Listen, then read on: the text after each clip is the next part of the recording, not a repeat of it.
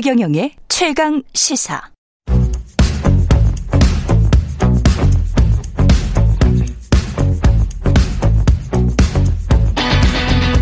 심리로 들여다보는 세상 이야기. 뉴스는 십니다. 네, 정치, 경제, 사회 등 우리 사회 다양한 이슈를 심리학적 관점에서 풀어보는 시간입니다. 최경령의 최강 시사 뉴스는 십니다. 아주대학교 심리학과 김경일 교수님 나오셨습니다. 안녕하세요. 네, 교수님. 안녕하세요. 네, 기다리시는 분이 많습니다. 미스유님은 뭐 교수님 오셨다 뭐 이렇게 애청자하신 것 같아요. 예. 일단은 코로나 19 이야기 오늘 엔데믹 블루 이야기군요. 음, 예. 네네, 네. 이게 지금 좀 일상이 우리가 하나하나 회복되는 과정이라고 지금 느껴지시죠? 음, 그렇죠. 네. 예. 그, 근데 엔데믹 블루라고 하니까 이제 국립국어원에서는 뭐 일상 회복 불안으로 좀 바꿔서 부르자 뭐 이런 얘기도 하시더라고요. 예. 그, 이제, 근데 이제 어쨌든 그 엔데믹이란 말이 이제 풍토병이란 그렇죠. 뜻이니까. 예. 이게 이제 종식되지 않는다. 이렇게 계속 가는 거야. 네, 네. 예. 네, 네. 그러니까 이게 이제 그 예전에도 그런 말 많이 썼잖아요. 위드 코로나라는 말. 음. 그러니까 이제 이게 그 안 바뀐 거를 완전히 끝나지 않은 걸 옆에 두고 인정을 하고 그 다음에 아 살아가야 되니까 일상으로 들어가야 되니까 그렇죠. 쉽지 않죠. 그러니까 세 뭐 우리 집에 들어왔던 낯선 사람이 안 나가고 계속 사는 그렇죠. 과정에서 내가 삶을 또 내 집에서 영위를 해야 되니까 뭐 그 과정에서 불편함이나 아니면은 힘든다는 건 되게 어뭐 어떻게 보면 당연한 거라고 볼 수가 있고요. 아. 그리고 그 일상이라고 하는 거 일상으로 예. 돌아간다라고 하는데 음. 아마 심리학자면 본능적으로 근데 그 일상이 뭔데? 와라고 생각을 할 것 같아요. 저는 그 일상이 공원에서 이렇게 산책하다 보면 네. 어 저는 이 마스크 쓰는 걸 되게 싫어하기 때문에 마스크를 저만 벗고 있을 때 이게 일상이 아니구나. 2년 전의 일상이 아니구나. 음, 음, 음. 왜 사람들이 마스크를 안 벗을까? 저는 그 마스크 쓰고 있는 거 보면 되게 답답하거든요. 네, 근데 네, 그분들은 네. 또 마스크 쓰는 게 지금 편안하다고 말씀을 하시더라고요. 네, 네, 네. 불안하니까. 네, 네. 그리고 잘 됐다. 감기도 안 걸리고 마스크 써보니까 뭐 괜찮더라. 얼굴도 안 타고 좋다. 이렇게 음. 하시거든요. 그 제가 이제 가끔 기업에 계신 어뭐 이제 리더의 위치에 계신 분들한테 예. 이런 얘기하면은 이런 이렇게 지시하시면 어그 부하 직원들이 힘들어 불안해합니다. 예. 그게 바로 뭐냐면 똑바로 하란 말이야. 잘하잔 말이야. 그러니까 이게 받아들이는 사람 입장에서 개인차가 엄청 크거든요. 뭘 똑바로. 그러니까요. 뭘 잘하고 뭘 똑바로 하라는 거지. 예. 그 다음에 제일 힘든, 제일 상대방 불안하게 하는 말이 특히 부하 직원한테 내 맘 알지. 뭐 이런 거. 내 맘 알지. 모르죠. 네. 제 맘도 모르겠는데 어떻게 당신 맘을 알아요? 그러니까요. 그러니까 똑바로 잘, 그 다음에 내 맘 이런 말들이. 예. 해석하는 개인차가 엄청 큰 말들이에요. 아. 그러니까 어느 지점으로 돌아가자, 어느 아, 특징으로 돌아가자가 아니라 일상으로 회복된다라고 하는데 예. 이 일상이란 말은요. 예. 100명이 있으면 100명이 다 다른 가정을 아. 할 수밖에 없죠. 그 일상이 그 일상이 아니군요. 네, 다. 네, 네. 그러니까 사장님이 이제 우리 일상으로 돌아갑시다와 음. 그다음에 어뭐 상무님이 그 생각하는 그 일상과 대리께서 생각하는 그 일상이 다 다르거든요. 아, 대리나 뭐뭐 뭐 이런 분들이 생각하는 일상은 그 회식이 아무래도 조금 좀 없었던 그런 어떤 일상일 수도 있고 네네, 네, 사장님이 네 생각하는 일상은 그래도 회식도 좀 하고 노래방도 네네, 가고 네. 뭐 이런 일상일 수도 있고 그렇겠다는 생각이 좀 드네. 그러니까 이럴 예. 때일수록 예. 구체적인 단어를 써야 돼요. 예. 그러니까 몇 시부터 몇 시까지 근무하는 걸로 돌아가야 된다부터 아. 시작해서 그 이게 구체적인 단어를 써야 이제 사람들이 덜 불안한데 불안의 동의어가 예. 모호함이고 추상적이거든요. 아, 네네. 네. 모호하고 추상적이니까 불안한 거군요. 네, 네, 네. 그러니까 공포 영화가 왜 무섭냐면 어 모호하고 추상적인 상태, 즉 괴물이 언제 나올지 모르니까 그렇지. 무서운 거거든요. 네. 근데 공포 영화 무섭게 안 보는 방법 중에 하나가 그 음. 화면에 혹은 스크린 상단 우측에 뭐 혹은 좌측에 카운트다운 시작돼 가지고 19, 87, 65, 4, 3, 2 이러고 그 귀신이 짠 나오게 했더니 네. 제가 그렇게 예전에 학생들에게 여고괴담 네. 복도 끝에서 이렇게 나오는 장면을 보여줬거든요. 네. 근데 카운트다운 하면서 그걸 보여주는 학생들이 그 배우 눈이 조금 이상한데요? 뭐 이렇게 무서워하는 게 아니라 웃어요.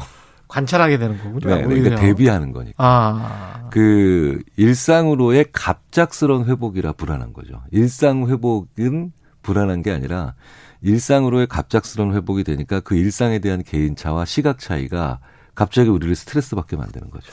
대처를 어떻게 하지 이 스스로도 그렇고 남들이 대처하는 것도 좀 모호하고 뭐 이러니까 그렇죠. 그렇군요. 네, 네, 이게 네. 그래서 첫 번째 방법은 음.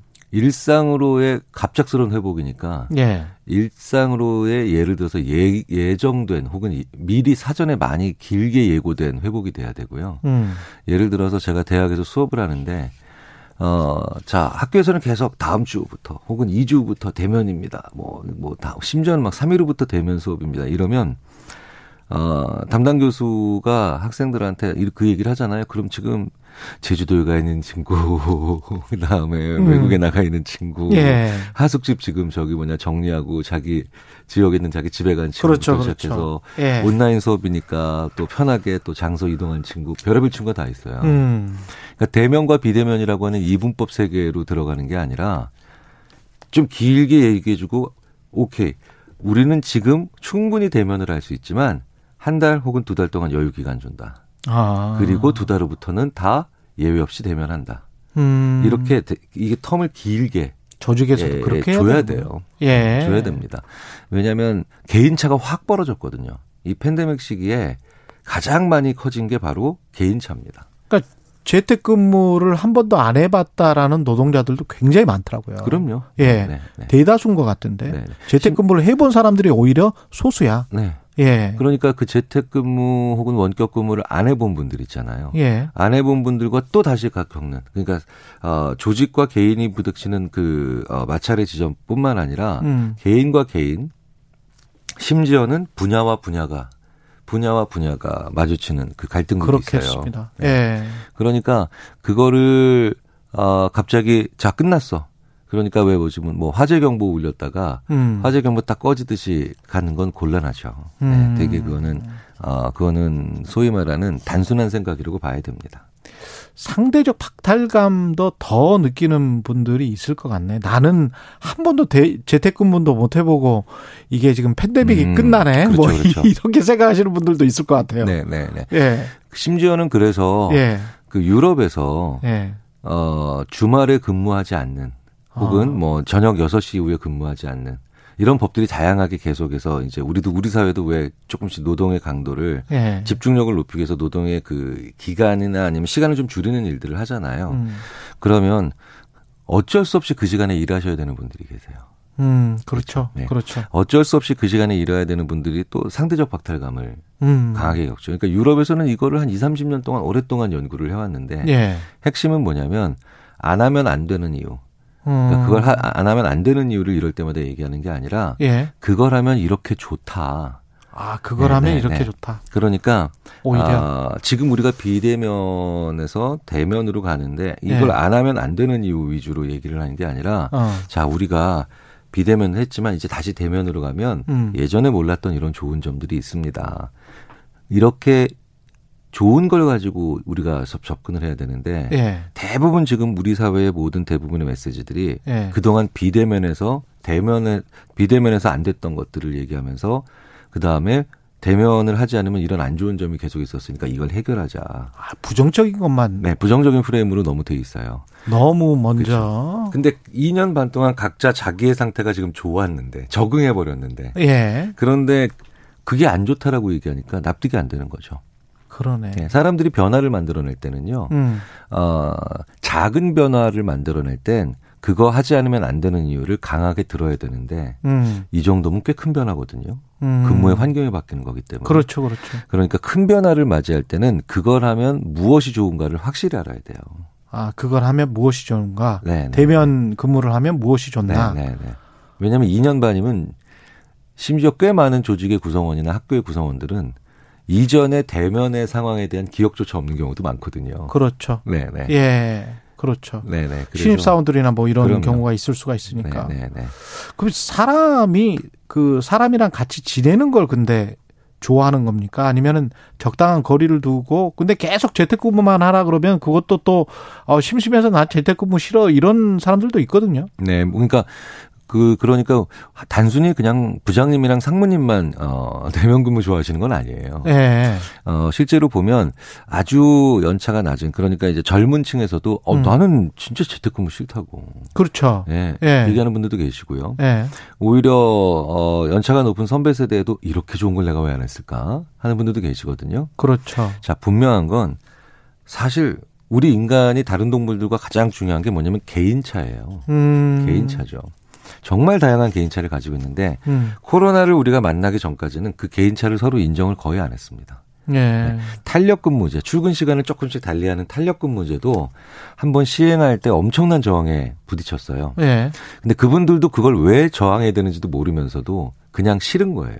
개인차를 어. 인정하는 게. 그러네. 생각해 보니까 네. 학생 때도 중앙도서관에 아침에 꼭 가서 6시에 자기 책가방 갖다 놓고 그, 그 책가방을 밤에 가지러 오는 그런 사람들이 있는 반면에 그렇죠. 네. 집에서 그냥 꾸준히 공부하는 네, 사람도 네, 있고 네, 그렇습니다. 네. 어, 이 제가 팬데믹 기간 동안 했던 네. 강연 중에 제일 호응이 좋았던 강연 중에 하나가요. 예. 아침형 인간, 저녁형 인간이에요. 예.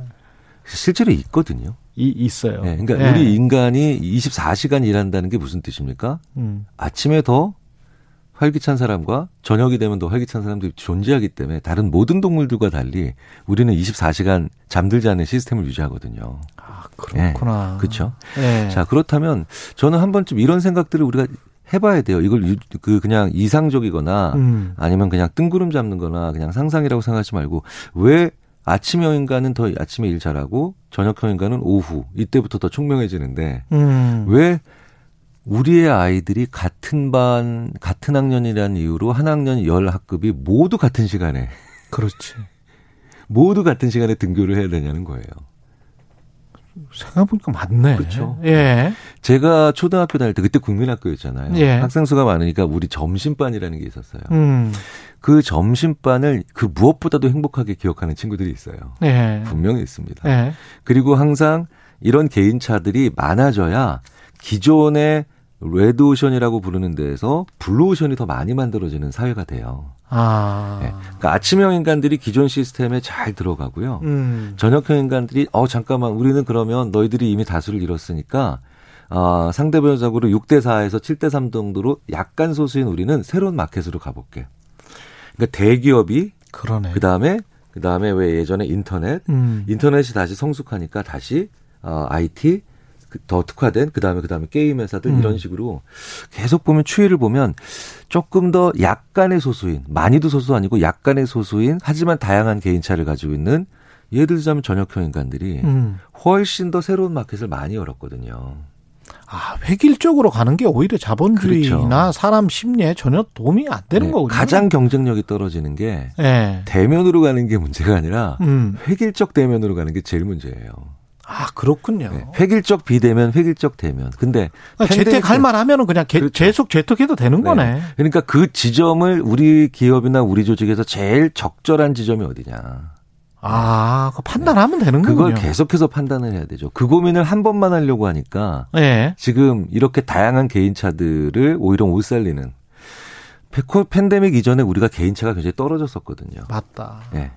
그리고 마치 이제 그거를 뭐 나라에서 국가에서 정해 주세요. 라고 이제 뭐 위만 바라보고 있는 것 같은 우리 태도도 좀 문제인 것 같아요. 그렇죠. 그러니까 네. 저도 다른 교수님들한테 아니 학교 보고 정하지 말라 그러고 음.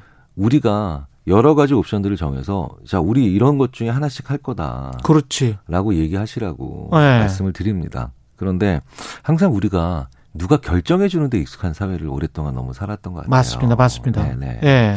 그런데 이 팬데믹이 우리한테 이렇게 큰 시련이었다면 이 시련을 이겨낸 우리에게도 뭔가 좀 떨어지는 게 있어야죠. 그렇지. 콩고물 네. 있어야지. 네 네. 그 떨어진다라는 게 뭐냐? 네. 다양성을 인정하라. 아. 기존의 다양성을 독재나 권위가 아니라 그냥 그냥 별 생각 없이 다양성을 인정할 그런 발상 자체를 못했던 원래 다른 거야. 네, 네, 네. 네. 그게 자연스러운 거야. 그렇죠. 그렇죠. 예.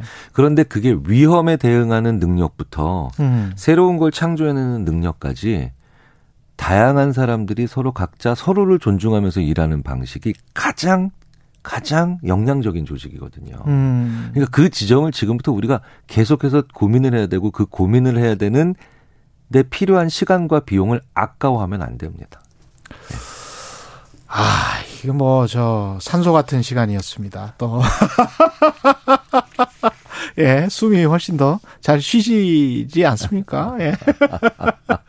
예, 지금까지 아주대학교 심리학과 김경일 교수였습니다. 고맙습니다. 감사합니다. 예. 네, 네. 야, 혼자 이상적인 얘기 다 한 거야.